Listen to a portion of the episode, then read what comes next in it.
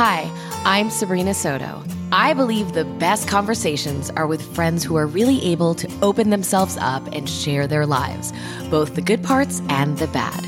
You're going to be listening to some of those candid conversations and hopefully gaining some insight to help you redesign your life from the inside out.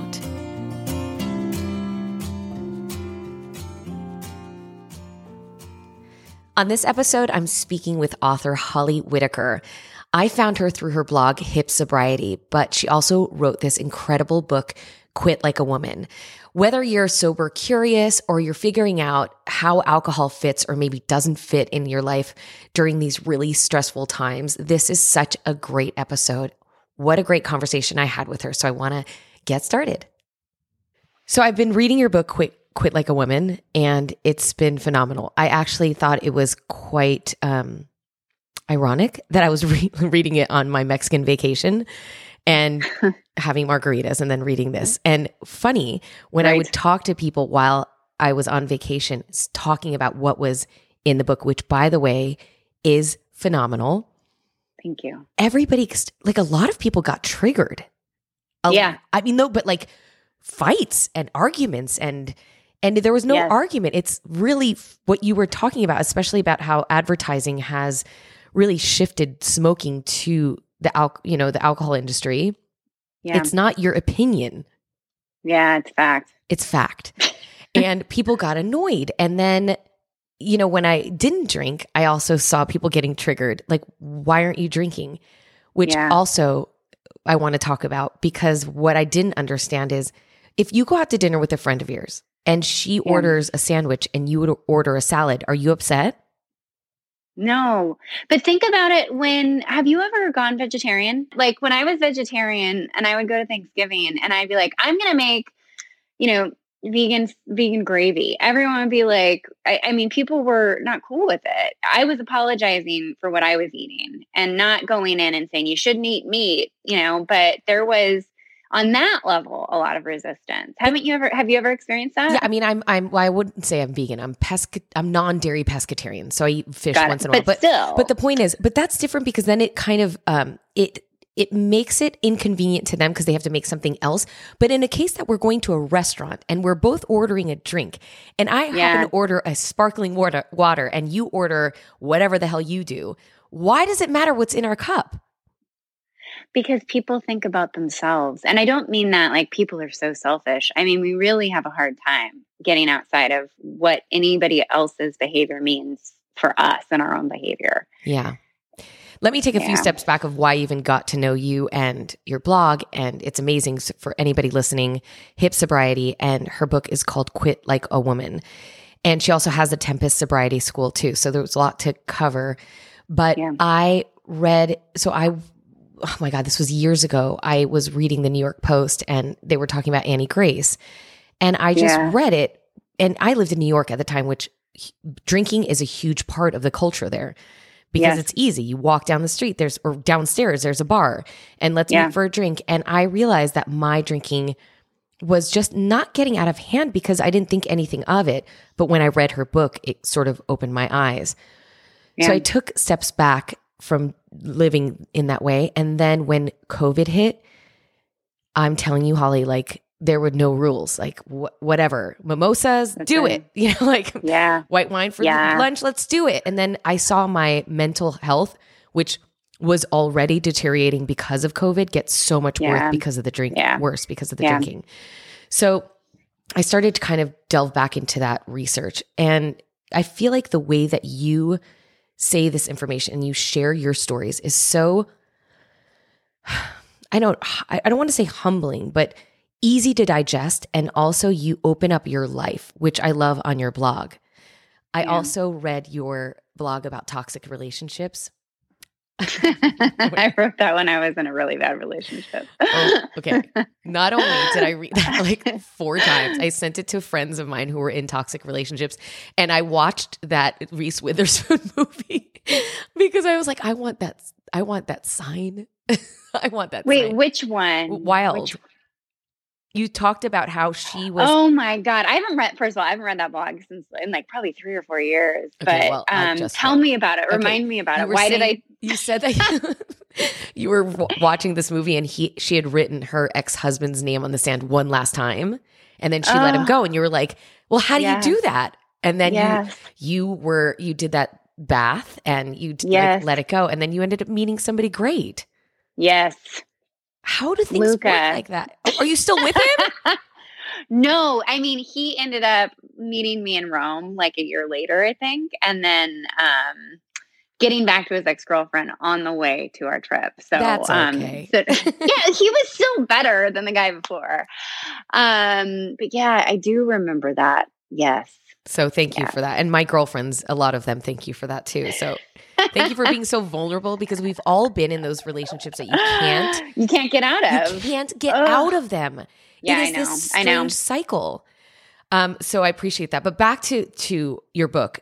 Why like quitting like a woman. And I l- loved all of your stories about like how you know you and the girls would get together when somebody like lost their job and you're drinking whiskey and that's what you did and i yeah. find that that's what we're we all have been coping with covid and i heard that alcohol per, like um, alcohol consumption's been up by 300% yeah. What tell me what really ch- sort of catapulted you to choose to just finally stop. Quit? Yeah i think it was i mean i write about this in my book and uh, there was there was all these tiny little pieces and i think we at tempest so it's an organization that i run and we help people you know basically build you know uh, holistic paths to uh, recovery which can mean abstinence or not. Um, but we talk about the recovery journey and we talk about it in six steps. And we basically say there's ether and ether is essentially where you have there's problematic drinking going on. And this doesn't necessarily have to qualify as alcohol use disorder. This is just problematic drinking.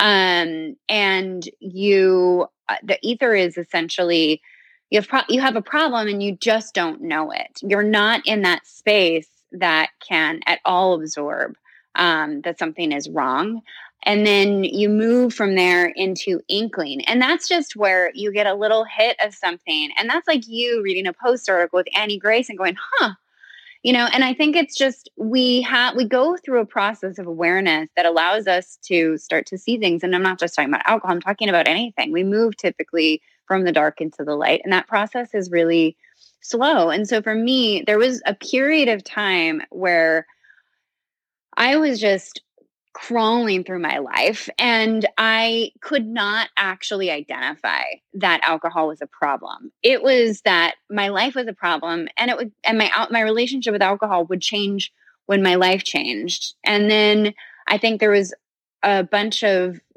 different things that occurred over a period of 2010 uh, and 2011 and, and finally in 2012 where I just started to get these hits like I, I went to a three day um, uh, meditation retreat at Esalen. I lived in San Francisco, so this was a few hours away, and Esalen is this. I know. Um, I've been wanting to go there. Vortex. Yeah, it's a beautiful place in Big Sur that is uh, kind of like a hippie commune. I don't know. It's a healing place. I don't know how else to say it. There's yurts and healers. And I went there and I had three days and in that i was able to see how thick my depression was how unhappy i was and then i was going to change my life forever and i drove back to san francisco and by monday i was just right back to where i was and I, I think i kept on having these moments where i would see something and i'd be like oh right there's another way i don't have to live this way. But for me the real there was two things that were real final moments. One was just having I, I, woke up one morning and i had uh, i had been i would binge drink a lot. And so i would go i could there were times i could quote unquote take it or leave it. But uh, you know I, I could i could uh, it, alcohol was not i wasn't drinking like you see in the movies when you see alcoholism portrayed. I wasn't carrying around bottles in my in my bag. I wasn't hiding bottles in my car. I wasn't you know waking up every morning and drinking but when I was drinking, it was really, really problematic. And I had this one moment where I woke up in the morning and I, I woke up with alcohol in my hand and I woke up, um, it was before work. I, I, had to lead a meeting in a short period of time. And I just was, I, I also was bulimic and I also, um, I mean, I smoked cigarettes and I smoked pot. And a lot of times those four things would converge alcohol, pot, uh, food, uh, and then uh, tobacco. And I would just ruin myself, and then I clean myself up, and then I ruin myself, and I clean myself up. So I had this one moment where I was just so I was I was maybe 32 at the time, and I was just exhausted by it. And then I had this other moment where once, you know, that morning I actually just really cried for help. I actually named it and said, I can't go on living like this. And again, this wasn't like, I can't go on living with my alcoholism. It was just, I can't keep this up. I'm exhausted by myself and the life that I've built for myself. And then, uh, I started that allowed me to start looking a little deeper and questioning my relationship with alcohol and maybe putting a name to it like this has to change. And then I started to change my relationship with alcohol. I started reading a book very similar to Annie Grace's book.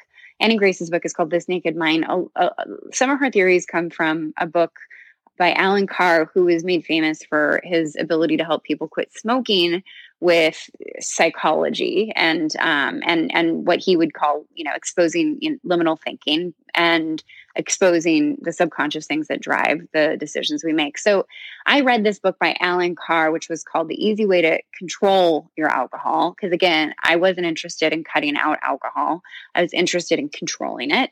Uh, but that book started to do a number on me. And I had this night out with one of my friends in San Francisco where I really didn't want to drink. And I wa- I was watching the whole scene unfold. I was watching her buy the second drink. I was watching her pick up men that I didn't want to talk to.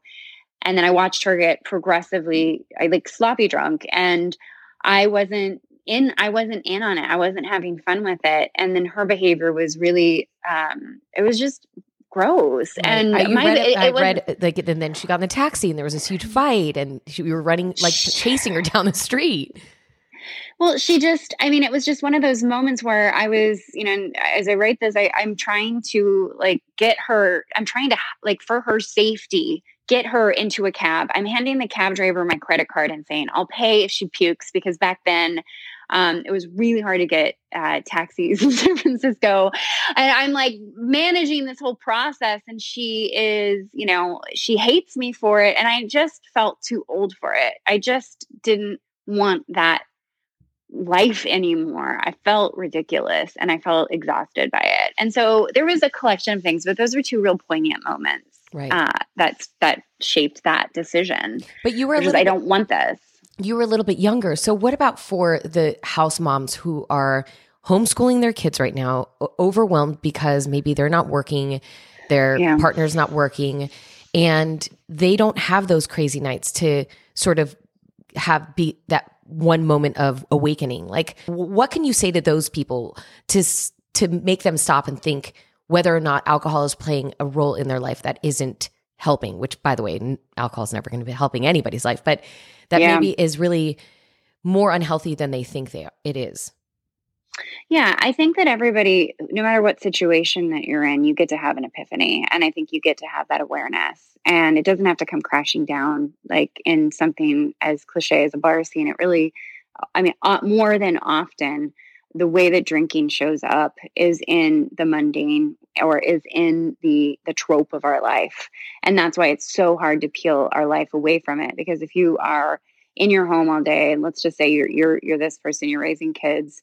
um, you're you know maybe you're juggling a job and juggling you know your family and all that's going on in the world right now um, and it's normalized to drink during the day you can't see a way out of it you cannot see how you're going to unwind at night without wine or right. how you're going to make it to five without that relief because that's what alcohol does it's it's no matter really how much we're drinking um, if we, you know, aren't on the spectrum of alcohol use disorder all the way up to having severe alcohol use disorder, it's really habit forming. And I think it's really hard for for people to really see when when they have when when maybe it shows up in their life on a regular basis how they're going to get out of it or even see how they're going to have happiness without it because a lot of times we tie up so much of our reward or our release or our relaxation or our connection or our sex or our partner connection time. So much of the the more um, what we you know quote unquote rewarding parts of our lives are tied up with alcohol so you really can't see a way out. And i think the thing that i always say to everybody is that you just allow yourself to i mean it's amazing what we can what we can do subtly We think we have to make these really huge shifts and like throw out all the bottles and then you know start meditating every night and doing you know a whole number of things and become this different person. But the truth is we just allow for our uh, we allow for things to to to come in and and we allow for ourselves to make subtle changes. And i really like this book called atomic habits. Have you ever read that? No i've never read it it's by James Clear, and he essentially talks about how how all you know I think all of these little things that we do really add up to make big change, and so I think that when you even have this moment of being aware, when you even say, "Wow, that didn't feel good," or "Wow, I don't like this," or "Wow, maybe." This isn't helping me, or maybe this is increasing my anxiety, or maybe this is increasing my depression, or I'm tired of this, or anything that you allow to enter the picture of the narrative to break it up, you're basically allowing yourself to develop a new thread of thinking. You're allowing yourself to move into a different direction.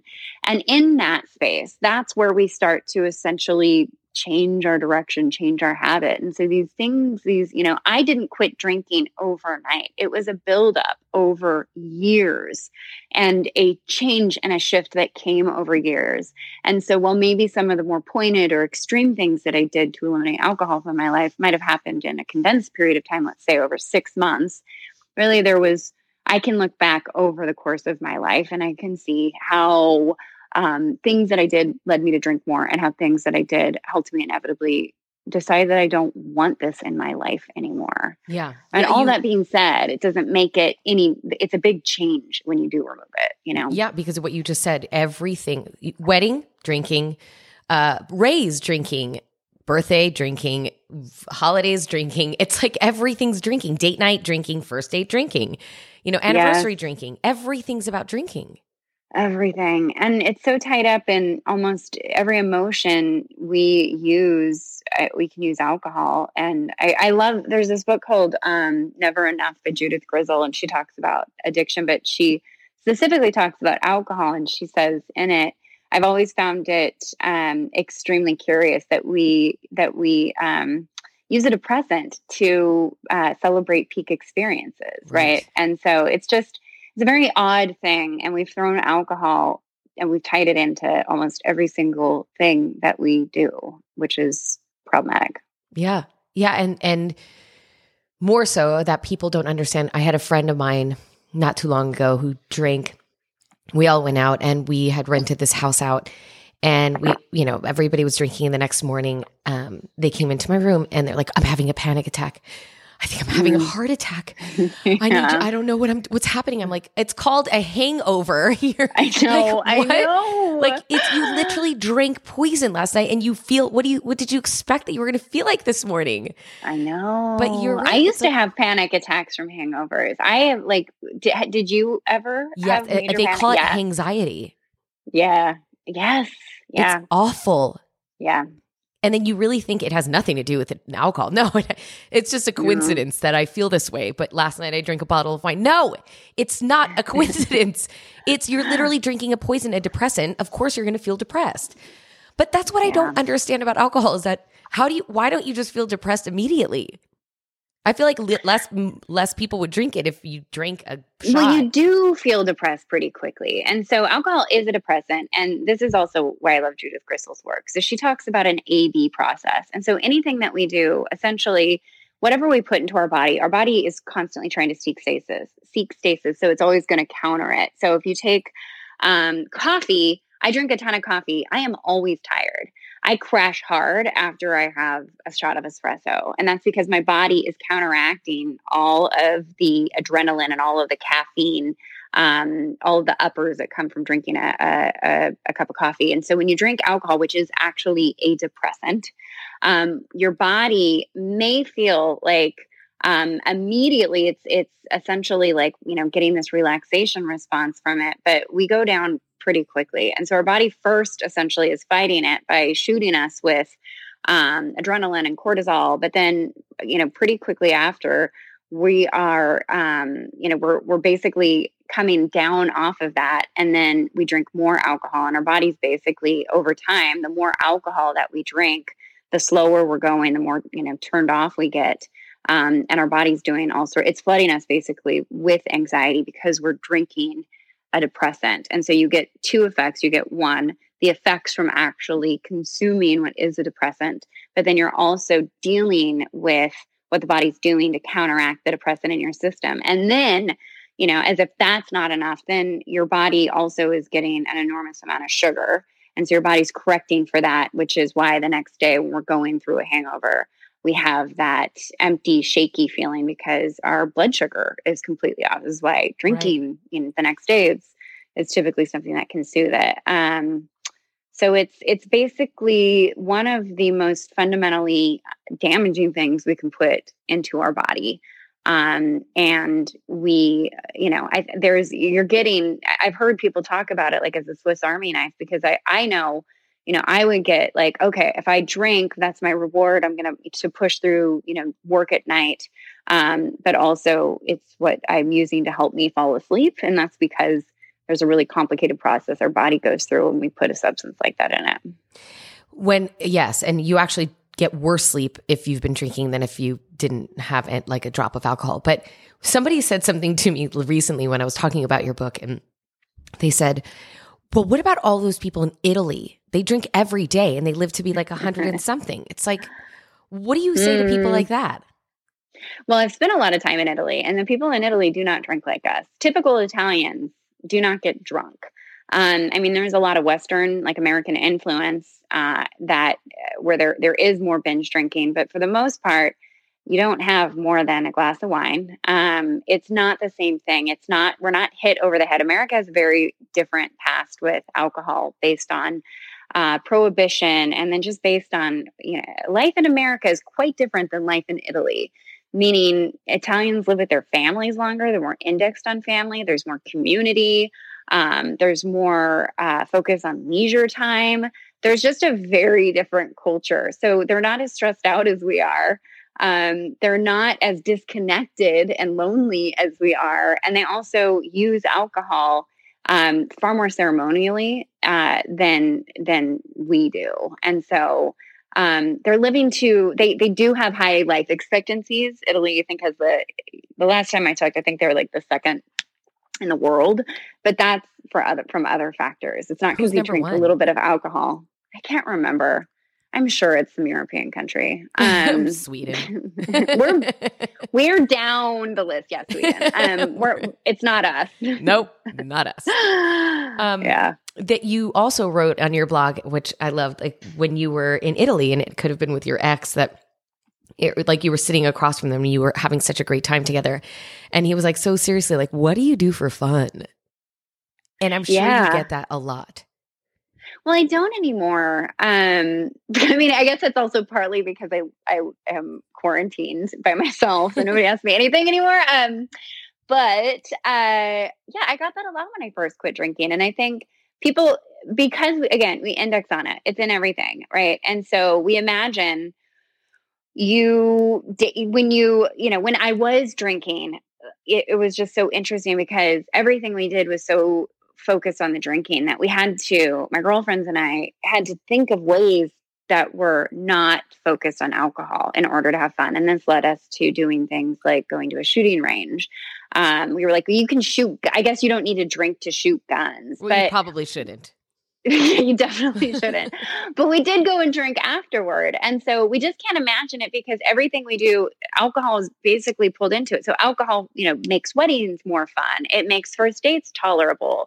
You know, you can, I used to sneak alcohol into movie theaters before movie theaters started serving alcohol. And there's, you know, yoga is paired with alcohol. Now, there's all these different ways that alcohol is introduced as like the fun maker. And so we think that the only thing that we do that actually produces fun is alcohol. But the truth is, alcohol is often just paired with peak moments. And so, what I had to do when I first quit drinking was really shift my mindset and almost think of this like, how is this going to be an adventure? Oh my God, I'm going to go out, I'm going to stay out with my friends all night long, and I'm going to try and dance in public and not be hammered doing it. And that, like, there was just all of these firsts for me. And so what I found from my, you know, my experiment with it, right, was that um, I was drinking to make things that weren't fun more fun. Yes. Um, and that I just stopped doing that. So I just stopped going to weddings and I stopped because I hate weddings and You- I stopped wait, wait, going wait. to big Holly, parties. No, you can't just not go to weddings. You can't just say yeah, no. you can. What? I can't not go to You my can say no to wedding. everything.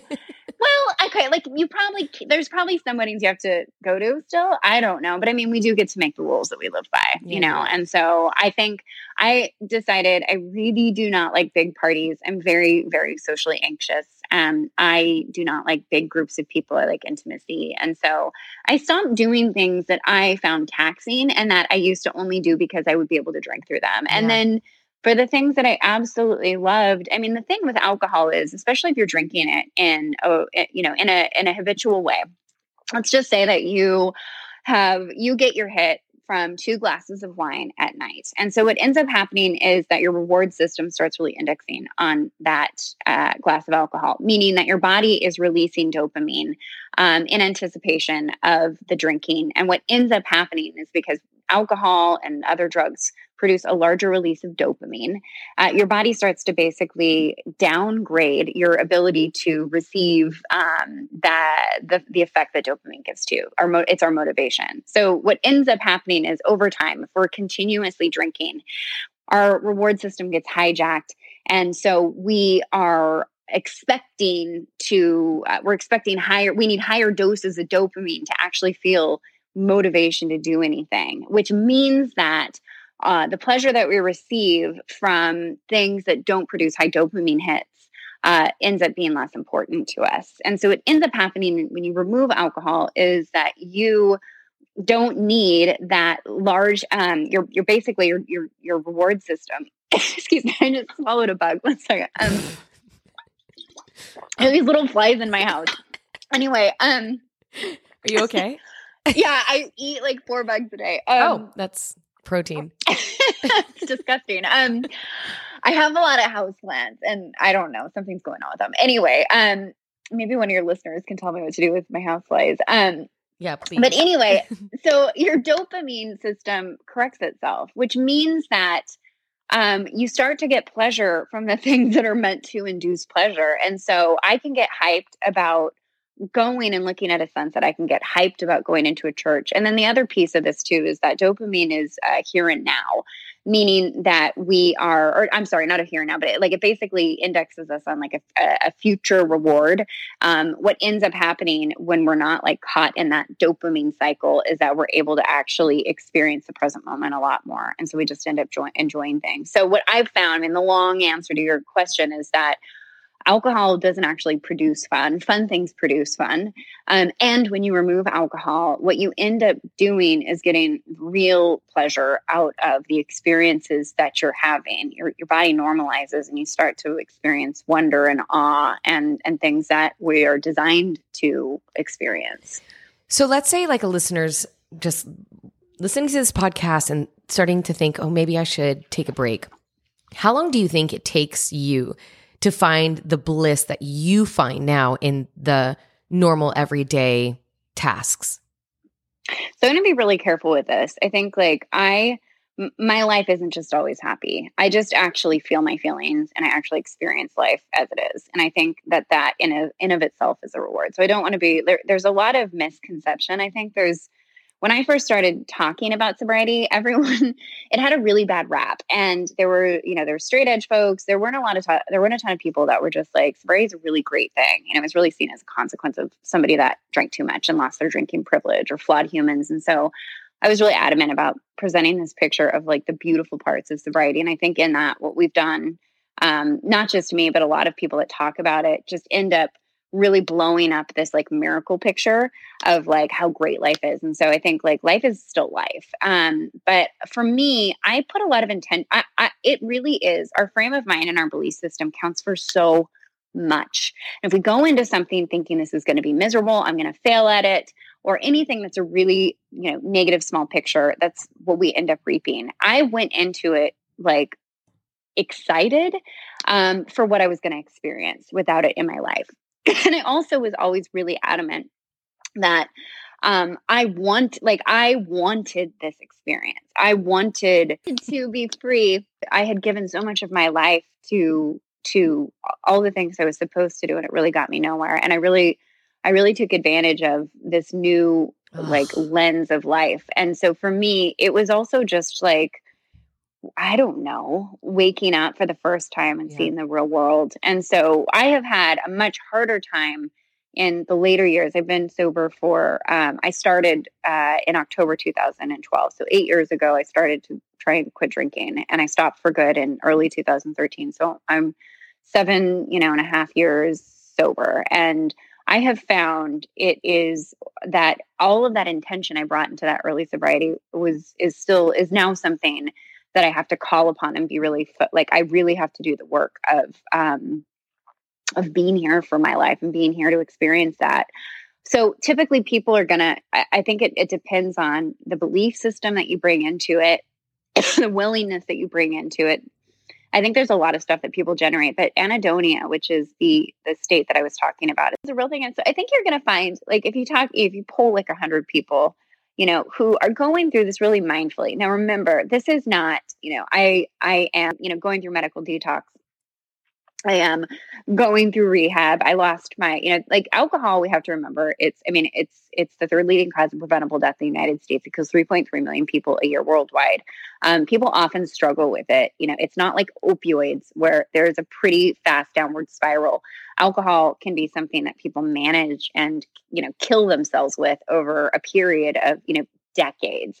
And so it's a really, really harmful substance. And so I, I always want to like keep that in mind too, in that like it's not just this like there's not just a diet trend or a gluten trend. Like it's there's a real serious amount of recovery that comes into play for some of us, depending on where we start off and what we're bringing with us. But I think when you're talking about what like the average person can expect to feel when you're removing a depressant um, and like you're trying to regain like a, a, a sense of awe and wonder for life, that it one, it really does depend on what you're using, what kind of you know mental state that you're and belief system that you are working with and, and and the intention you're putting around what your process is. And that's why at Tempest and also in my book, it is really meant to be an empowering method versus a now you go over here sad method you don't get to drink you have to be you know recovery for the rest of your life um, but i also think that it's something that is i think i've never met somebody that has been through a process of recovery that hasn't felt a sense of awe and wonder um, that i have known on on my path. It's where I, I I think I've witnessed some of the most pain, and it's also where I've witnessed some of the most profound joy. Um, and and it is it is hands down where I have witnessed eh, people experience the most profound joy and awe um, in their lives. Yeah, and two of my favorite authors, Gabby Bernstein, which I know you love, and yeah. um, Brene Brown, are both. They, they, speak, yeah, they're sober and they speak freely about how it's changed their life. Um, yeah. I, I know yeah. I, I'm going to wrap it up because I could talk to you for hours, by the way. Um, what are your daily practices? So I am a meditator, and I've been. Um, I, I also disclaim this. I use Kundalini Yoga. I've also written recently just about the founder of Kundalini Yoga, um, Yogi Bhajan, and so I use that knowing full well uh, what some of the um, atrocities that have occurred within that community. Um, and but that still is my main practice. And so um, I typically am working on a 40 day uh, meditation right now. I'm doing something called the Sodar Sodarshan Kriya, which is a breath uh, meditation. Um, so that's a daily practice. I am very, very big on, um, uh, especially in these times, um, in positive thinking and also in in like writing the bigger story and so that that can come from a number of different sources i um i might read pema chodron um, i might read ram dass um, currently I've been reading a lot of Wayne Dyer, Louise Hay, oh, and I just recently reread clap. the, Slow the clap. Secret. well, they're really good. I mean, I always read that and I'm just like, I always am thinking like sometimes the, the, the super positive thinking stuff, like, like Wayne Dyer or like Louise Hay or like the, I'm reading The Secret right now, and I just, as embarrassing it is, as it is, I just read, watched this movie with Katie Holmes about The Secret. Oh my god, um, I watched it too.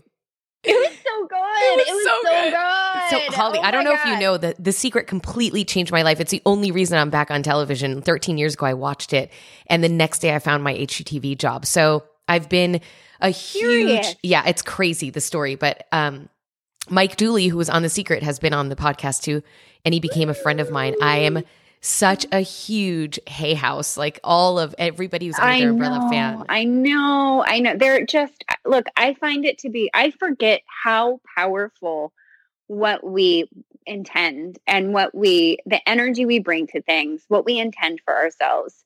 I, and I think I've really, in the last few years, especially because around 2016, I started to get really grossed out about the spiritual community's apathy um, for Black lives, for uh, sexual assault, for the Me Too movement. I for the election and the political climate. And I think I also I, I ended up moving more into this ballpark of like making sure first and before anything else, I was acknowledging the reality and also not spiritually bypassing. And what ended up happening is that I forgot how powerful it is to believe in bigger things and to believe in things we can't see. And it's actually one of my friends um, who I was talking to recently, who is so steeped in the reality of um, of of of social justice and and um, and and work. Uh, she works on something called Recovery for the, or they work on uh, something called Recovery for the Revolution, and they were the ones that actually reminded me that they're um, to the the power of believing in magic and beautiful and big things. And so I really do have a strong practice of, and I always have, but even more so recently,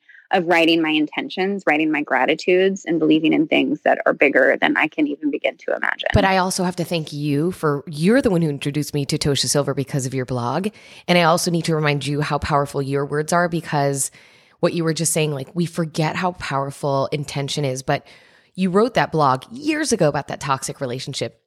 Yeah. I swear I did that bath. I did, I literally, I was like, this is my recipe for frankincense. Yes. I did yes. the frankincense, Epsom salt. I had like more Epsom salt than water in that bath.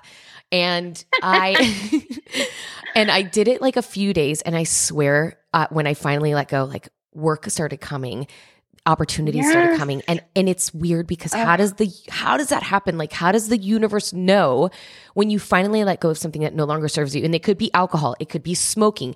It could be drugs. It could be a person. It could be over shopping. It could be overworking. It could be social media it, whatever it is for you. When you finally let go of something that is no longer serving you you would be surprised how quickly the universe will work in your favor and how so things you. move in. Uh, yes. Tosha Silver's work was outrageous Ugh. openness was like my Bible of 2014 and 15. And, and I, I need to go back money. and read it again. Have you read It's Not Your Money?